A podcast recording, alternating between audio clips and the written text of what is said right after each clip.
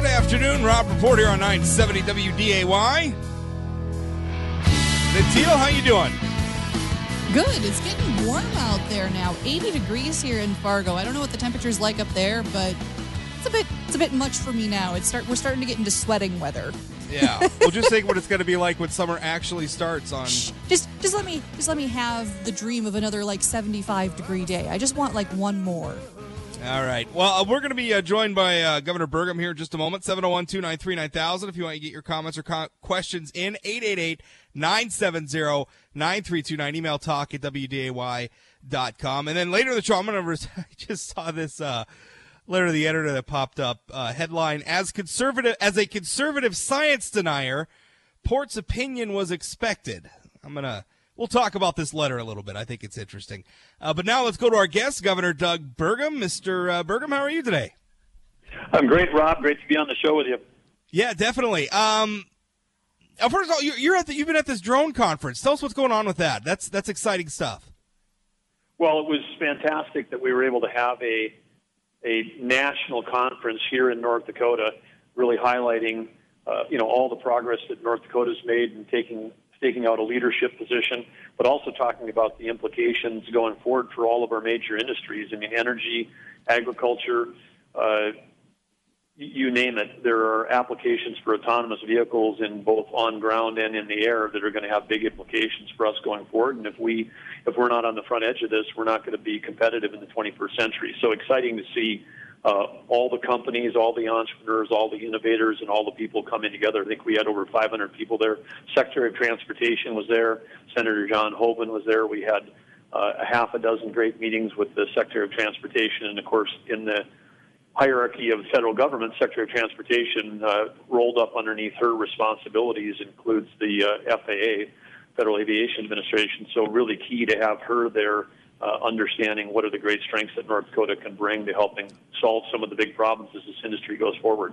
You know, speaking of that, I, I had on uh, UND professor, economics professor uh, David Flynn earlier in the program. We were kind of talking about the economy in North Dakota and the importance of diversifying, and he made a point about the the um, the, the, the, UAV thing um, that that I hadn't thought about. He he said that there is so much. This technology has proliferated so much, and there's so much innovation going on. Just you know, everywhere from people, private businesses, entrepreneurs, people working in their garages, that it may be challenging, like that they that may be a big challenge to the research initiative at UND. Is all this other? I mean, it, it's moving so fast. Is something like what's happening at UND going to keep up with it? And I know you're you're uniquely positioned to appreciate this, obviously, giving your background in the, in, in the tech industry. But I mean, is that a challenge for? I mean, you talk about staying on the bleeding edge. This is moving quickly. Is UND going to be able to keep up? Well, I think it's you know not just it's not just UND uh, per se or any uh, you know research done at a university. I mean, part of the message to Secretary Chao yesterday was that government itself may have a hard time keeping up with regulations because, as you say, the proliferation, uh, Rob, of these, whether it's you know small scale, small operators, whether it's a you know a contractor that's using it to evaluate a site before construction or whether it's a farmer looking at his field, or whether it's uh, you know one of our big power companies inspecting power lines or their wind turbines. Uh, that you know the number of aircraft that we're going to have flying in, in airspace uh, is you know is growing so rapidly that all of a sudden you end end up with you know how what how are the rules relative to FAA and airspace? How do you manage all that? How do you manage it with crop dusters? How do you manage it with uh, you know, with uh, commercial flights, and how do you how do you do it in, a, in an era where, you know, in 15 or 20 years you could actually, you know, I would say Jetsons, but you could be having flying taxis in uh, uh, in the next couple of decades. How does the government keep up with change that's going so rapidly? Definitely, big challenge. I, I want to switch gears and talk with you. You recently had a, a meeting uh, with uh, oil and gas industry leaders talking about pipeline safety, which, of course, you know, as we saw with the protests very hot button issue. I think everybody from the industry to the environmentalists to the general public is interested in pipelines being safer, although I, I would argue they're very safe now and we do a pretty good job, but there's always room for improvement. You had that meeting. Bismarck Tribune was critical of it. Uh, they said in an editorial, I quote, when Governor Doug Burgum took office, we knew he would take a different approach to government. Unfortunately, that includes excluding the public from discussions that directly impact them. Now, I thought your meeting was just fine, but how do you respond to that criticism? Well, I, think part of what you know what we bring to the table here is a, a focus on solving problems. And if you want to solve problems, the way to solve problems today it relates to the topic we just came off of.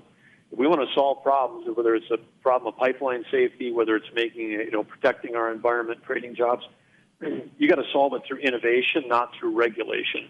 And I think that some people think that the way you solve a problem is you have, you know, lots of public hearings and and uh, and then you and when you do, you sort of inherently sometimes you end up looking backwards uh, as opposed to looking forward.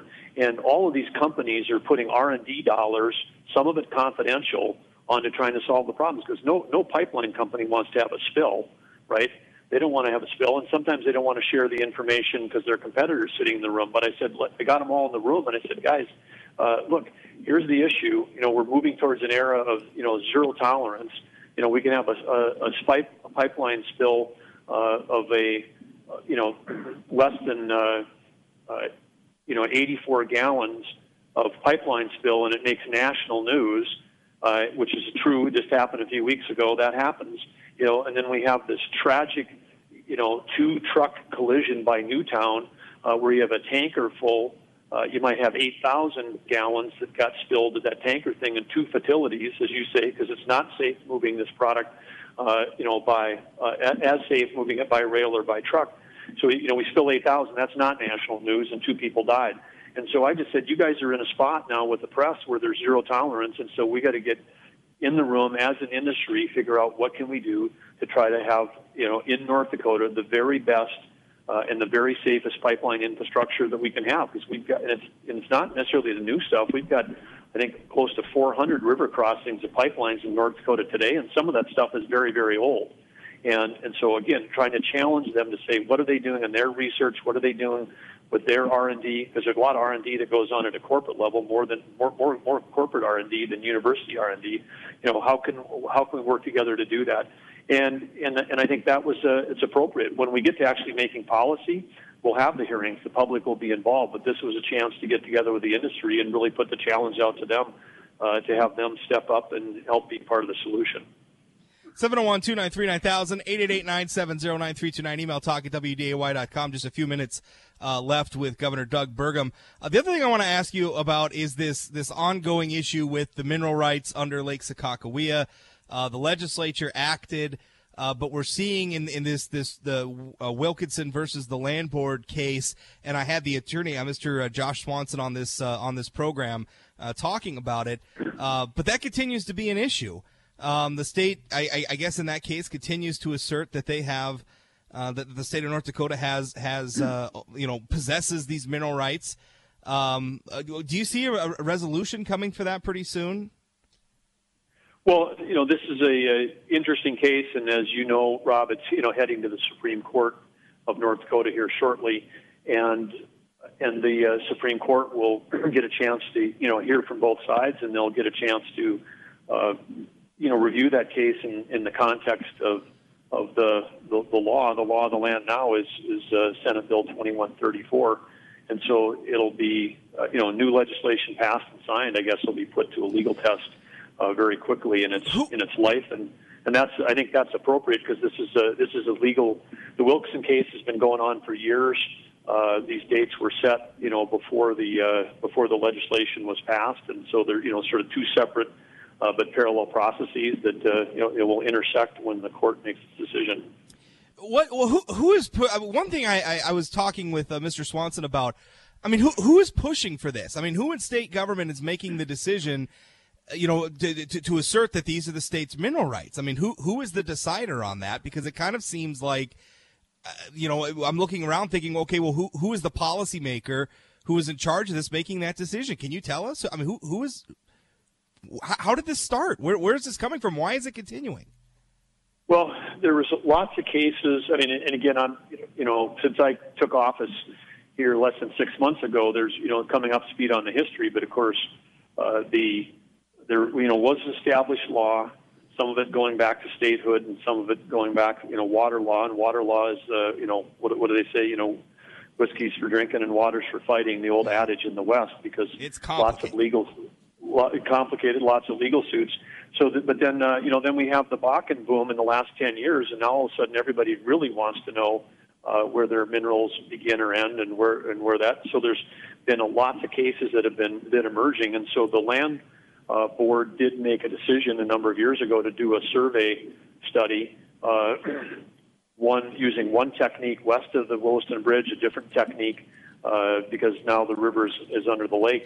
There, I mean, using a different technique, using historic photographs to try to determine uh, where the river was as a, a boundary, and then that's being being challenged. And so, part of 2134 is uh, another attempt to really define, uh, you know, what's what's the river uh, from a historic standpoint, because it, I think everyone agrees that if it's under the river, it belongs to the state, and if it's not under the river, it belongs to the uh, uh, to the landowners. And but coming up with the definition of the edge of the river uh, is was, Yeah. is tricky at any time. Coming up with what was the edge of the river in the 1950s, Right. um, you know, it's maybe that's it's the that's, prior you prior know, to, to, to GPS and some of the technology we have today. Yeah. Last question: I, couldn't the land board I just, call off I the would, lawyers? I would just call that I would just call that lawyer heaven, Rob. yeah. Uh, you know, trying kidding. to come up with a So- Okay, so- so go ahead. Yeah, well, so I guess last question: Can't the land board just call off the lawyers? I mean, why? Why? I mean, I mean, is, is that is that I, I- obviously the land board's more than just you, but I mean, is that something you would support? Is just, hey, let's let's just call this off? Well, I, I think again, this is a situation where we have, uh, um, you know, ongoing litigation, and the right uh, position for me to say is just to not comment on ongoing litigation uh, because uh, this is, uh, if it wasn't, if it wasn't this case, it would be another one. This, the, the, you know, the law that's been created needs to be tested in the courts, and uh, as do a lot of laws, particularly when it comes to water law. And so it's uh, it's uh, you know here's one that's coming up that's going to get a chance to get tested and heard by the Supreme Court, and that's probably all good. Mr. Governor, thank you thank you for your time. Thank you, Rob. That's uh, Governor Doug Burgum, 701 293 9000 888 970 9329. We'll be right back here on 970 WDAY. Don't go away.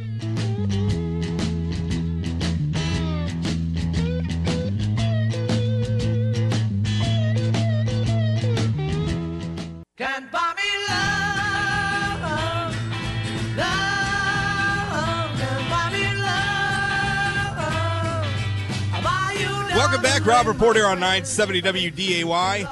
701 293 9000 888 970 9329. Went a little long with the governor, so we got just a few minutes here.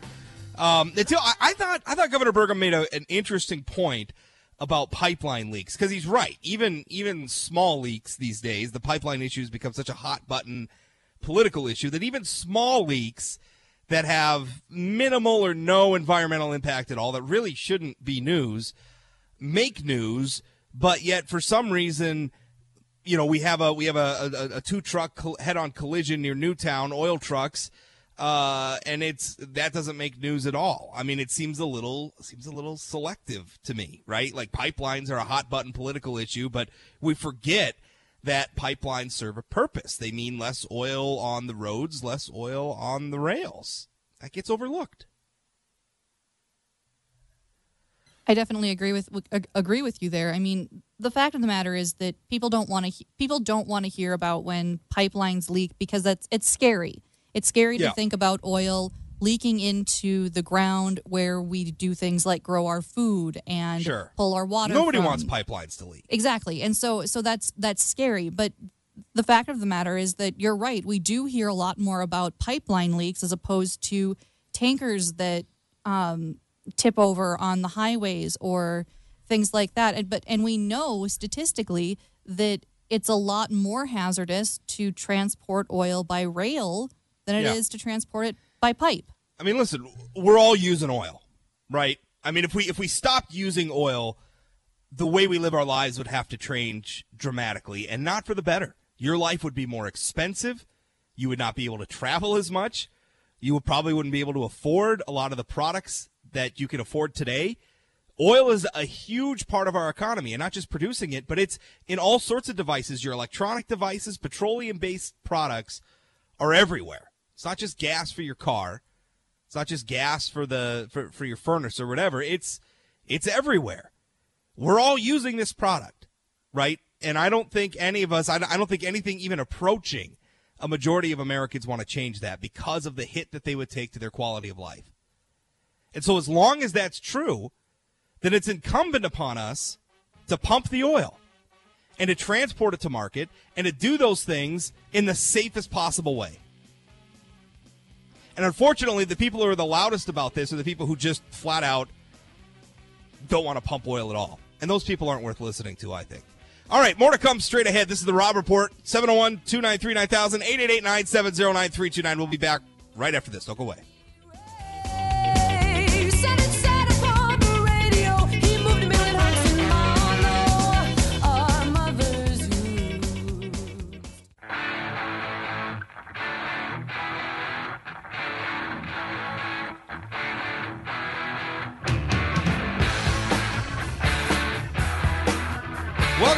Rob Report here on 970 WDAY. Join the program 701 293 9000 888 970 9329. Email talk at WDAY.com. Uh, Chairman Archambault and uh, and another Standing Rock Tribal Council member uh, got found not guilty of uh, of disorderly conduct, and uh, I don't. And until I don't know how the hell that happened. I don't know if you've seen the video of, of what got them arrested, but I don't know how anybody watches that video and doesn't say, yeah, that's that's that. Shoving a cop is disorderly conduct. I don't know how you reach any other conclusion. You look at the video. Uh, you know, I guess I I haven't seen the video, so well, the video's at sayanythingblog.com if you want to look it up. Uh, and it's pretty remarkable. I guess the jury deliberated for all of like 10 minutes, uh, and they just came out. So I don't know what happened, but I, I, guess that's becoming part of sort of the narrative about the protests. I mean, we're, we're having, we're seeing all these efforts to go back and, and whitewash the Dakota Access pipeline protests and to make it seem like it wasn't a bunch of ideological extremists who came to South Central North Dakota and threw bombs and and uh, had you know mil- uh, millions of dollars in property damage and uh, blocked highways and fought with the police. No, it's I, I guess uh, you know it's it's it's this government conspiracy between law enforcement and mercenaries to do all this other stuff. I mean that's that's going on, and I guess part of the narrative is the number of criminal charges from all those arrests that have been dismissed or like with Chairman Archambault found not guilty. And you know, I mean, the problem the cops really had is that I mean they were caught completely unawares by this. For instance, like like a bulk of the lot of the cases dismissed were like trespassing cases. Well, North Dakota has sort of a weird trespass law where you have I mean the burden of proof is almost on the property owner to prove that the property was posted, right? Because otherwise if it's not posted, then they just have to leave when you tell them to leave. And I mean that that was really the, the state's problem is they're going into court and they're trying to prove that the posted sign was po- that the posted signs were there when people kept ripping them down. Um, you know, so that's it. It's a tough case to prove in court. Uh, you know, especially in, in, in such a chaotic situation. But anyway, that's becoming part of the narrative, and it's for unfortunate. I mean, you you got to give the environmentalists credit for one thing. They are very, very, very good at propaganda. I mean, the way they just flood the zone and and, and attack anybody, uh, you know, straying from their preferred narrative is uh, is remarkable. I mean, they get the they get they get a lot of the press to buy into it at least to some degree or another, and it, it's unfortunate. I mean, you want to talk about fake news? You look at the left wing coverage of the Dakota Access pipelines. That's fake news. All right. As uh, as often happens, I see there is a letter to the editor. Uh, this one uh, I'm reading it in the Fargo Forum. Maybe it'll be in other papers. Uh, a letter to the editor complaining about me. Uh, looks like uh, Jan Cool from Savage, Minnesota, uh, writes, uh, and, and I, she's talking about a piece I had written about the uh, Davis refinery, uh, arguing that some of the opponents were misleading people because they're saying that the refinery is going to be visible from the park, and that's been tested. The refinery is not going to be visible from the park. She says, I quote, Congratulations, Mr. Port, on basing your opinion on the ability of seeing an 11 foot kite flown 150 feet in the air not being observed from the Buck Hill location. So based on your argument from Buck Hill, we will not see any smoke or steam rising from the power plant. If that is true, I pity the neighbors that have to suffer with smoke, steam, and haze that is limited to a 150 foot ceiling. The only benefit Theodore Roosevelt National Park will receive is that very seldom does the wind blow from the east. So there is a very limited chance of the park being blanketed in smoke, smoke and haze. Port as a conservative science denier, I would like to point out that hot air rises, so the smoke, steam, and haze will be seen from Buck Hill. Uh, maybe you would like to work with the North Dakota Department of Tourism and assign some sort of puffer device on top of the smokestacks that could be camouflaged. The smoke is an Indian smoke signal. I would suggest the equivalent message of Morse code, SOS, repeating pattern. Uh, you really got to admire the way these people move the goalposts, right? I mean, we started out with is the refinery visible from the park? And the answer to that is no, unless you're way up on Buck Hill in Theodore Roosevelt National Park, which is the highest elevation point in the park. You can't see the refinery. It's over it's over the horizon. And even from Buck Hill, a kite flown at the height of the tallest portion of the refinery cannot be seen. To me, that's significant. Now, there is the issue of emissions from the plant, steam. We spoke with a representative from um, the, uh, the the company that's that's working on the project. I don't have that in front of me right now. Uh, the full interview is up at sayanythingblog.com if you want to hear it. I asked him about the steam issue, and he said this is brand new technology. This is 40 years newer than any other refinery out there. The amount of steam that this thing put off is put off is, is going to be very minimal. They are going to be very limited in the amount of water that they use in this process. Uh, so it's not like there's just going to be a big cloud of steam boiling off from this thing all the time.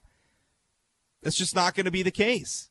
Now there is going to be some and it is going to be visible, but is that really a fair standard to apply to this that we can't see anything, any sign of human industry, any sign of human commerce from within the confines of Theodore Roosevelt National Park? Like if you get up on top of this hill and you look out over all that beautiful landscape, you see one man-made thing, a little bit of steam out on the horizon, and suddenly that's reason to, to, to derail a nearly billion dollar project? Come on. And what's amazing to me is these people are they're going to be upset by a steam flume from this refinery. They're upset by that. But where are the people complaining about uh, you know uh, wind turbines turning our our nighttime landscape and it looks like an alien landing? I mean, you ever see how you drive it through the, the, the North Dakota countryside at night and you got these red lights flashing up? It looks like an alien invasion. Now, listen, I'm not saying let's ban wind turbines. I don't particularly like that wind. Uh, we're building these turbines not so much because the market is demanding wind power, but because wind power companies are taking advantage of heavy, heavy government subsidies that allow them to essentially sell, undercut every other energy uh, source on the market. I don't like that. I don't like the market distorting realities of energy policy around wind. But just because the wind turbines are there and I think they're ugly and I hate their lights doesn't mean I want to ban them. All right? Setting aside how I might feel about wind energy policy, the reality of the turbines are what they are. They're producing electricity, they're a form of industry, and that's fine. And I'm, I'm getting tired of this double standard that environmentalists apply right? Because it's it's not really about it. They- They're just they just come up with whatever they can come up with, right? Whatever talking point they can have that will disallow a refinery or disallow an oil well or will disallow a pipeline, they're going to make it. And it's not really about whatever the argument. It's it's just throwing everything against the wall and seeing what sticks. That's what it is.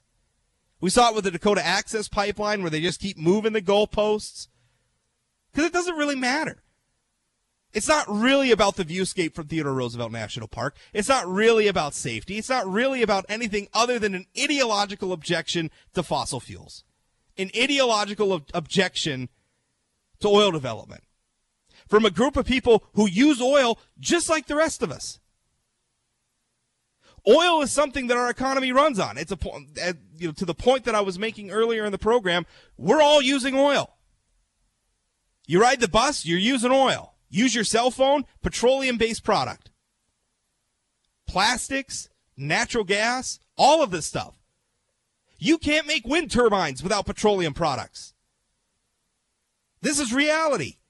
Oil is everywhere in our economy. It's everywhere in our life. We use this product. We're all using this product. Therefore, it behooves us to use this product. It's there. We know how to use it. We know how to get it. And you know what? We're getting better at getting it and doing it safer all the time. It's, it's just, to me, it's just so pointless to fight against something, to fight against a product that so clearly has so many uses in our modern society, that is so clearly useful. Instead of fighting it, instead of trying to block it, it says, it, it- why not? Why not move to get better at doing it? Why not work together towards that end? I, I got to tell you, sometimes it is difficult to tell the difference between the modern environmental m- movement and Luddites, right? It's it's it's we conservatives who are accused of being anti-science, but who are the people out there opposing progress? Really, if you break it down, who are the ones opposing progress? 701-293-9000, 888-970-9329. Email talk at WDAY.com. We'll be back right after this. Don't go away.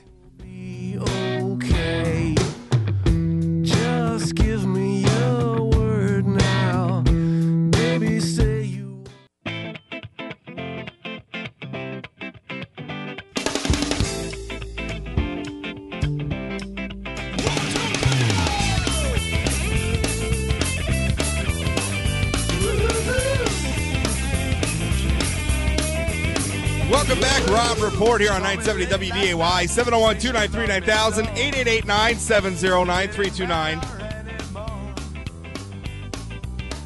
Email talk at WDAY.com. So, and until I was just, I was just on a rant about like oil and climate change and all that kind of stuff, right? Yes, you were. So, so you're gonna you're gonna like this because I, I always I always think I'll start believing that climate change is this this existential crisis when the people who depend on that narrative politically start acting like it. Right? I mean that's that's what you got to watch. Like words are one thing, actions are another thing. Right? So supposedly like we're all headed to this this apocalypse or whatever there, there- there's another there's another tranche of emails out from Hillary Clinton's never-ending email scandal, right? Out today. Uh, and one of the emails is from uh, July 9th, 2011, and uh, it has Secretary of State Hillary Clinton. Uh, the, I guess they're they're getting ready to go to some funeral or something. I'm not real clear on what that is, but um, they're e- she's emailing back and forth with uh, Huma Abedin, and they find out that Michelle Obama is going to the same funeral, I guess. And Hillary Clinton says she doesn't want to ride on the same plane as Michelle Obama. So she requests taking another plane, I guess, so she doesn't have to ride on the same plane as Michelle Obama. And these are the people that tell us that we have to sacrifice in our personal lives, that we can't have, you know, gas guzzling SUVs and everything because we got to sacrifice for the sake of the environment. And they can't ride in the same airplane together. All right? when the people who tell us that the, the, the global warming is an apocalypse, that it's it's terrible, and and, and we got to solve it by taxing the hell out of everything, when they start acting like there's a real crisis at hand, that's when I'm going to start believing it. Because otherwise, I think it's just it's just ideology. It's just politics. That's all it is. It's just politics. I mean, don't get me wrong. Climate science is hugely complicated, and we we need to be striving to understand it better all the time. But I look at a lot of the political conclusions that we have drawn from this, right? The sort of thing that people like to hang a lab coat on and say, oh, my politics are science. And if you don't like my politics, then you're anti science. That stuff. I look at it and it looks like hubris to me. Because what you're telling me is that we could predict global climate patterns going out centuries, even though climate models started 15, 20 years ago aren't turning out to be all that accurate. We're supposed to believe that it's settled science, that we know what the climate is going to do centuries from now, and that we can actually change what the weather is going to be centuries from now by implementing tax policy today. It is lunacy. All right? This is this is through the looking glass type stuff. This is crazy, but yet people believe it. It's a religion. I mean, this is what this is the sort of thing that drives people to come to North Dakota and to throw bombs at police and set construction equipment on fire and run cars off the road and block highways and set trucks on fire and try to block railroad tracks because they think because they think a pipeline is going to contribute to global warming. All right, this isn't this isn't this it, it's it's beyond politics, right? And I'm not talking about the well-intentioned people who have legitimate gripes about the oil industry needing to do more to prevent pipelines. I got no problem with that criticism. I've got no problem with with, with people saying, "Hey, let's try to limit the amount of emissions that are coming out of refineries or power plants." I've got no problem with that. Sure. Let's have that debate. That is perfectly legitimate public policy debate. What I am talking about is the green the the, the cult of environmentalism which says that, that you've got to light things on fire and throw bombs and fight with the police to block a pipeline because you think oil ought to be kept in the ground. That's what I'm talking about. That's crazy. It's crazy. It's not, I mean, it shouldn't be elevated into the realm of, of logical, level headed political debate because it's not. It's crazy town stuff.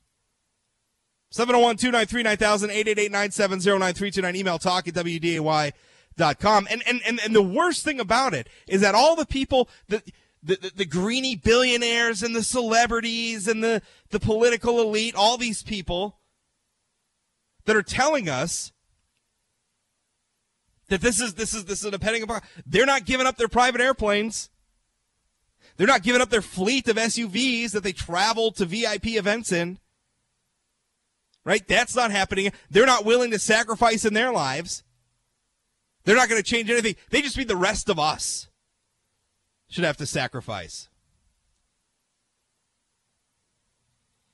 Ah, emailer says Al Gore lives pretty well on the ocean off his carbon credit sales. Boy, that's don't get me started on carbon credits. You know, carbon credit. That's like that's like the like the, the Catholic Church used to sell like indulgences for people for their sins, right? So it was like, well, go ahead and go ahead and sin, and then you could just spend some money, and, and it, it's like it won't matter. Like that's essentially what that is. It's the most cynical part of a cynical environmental movement.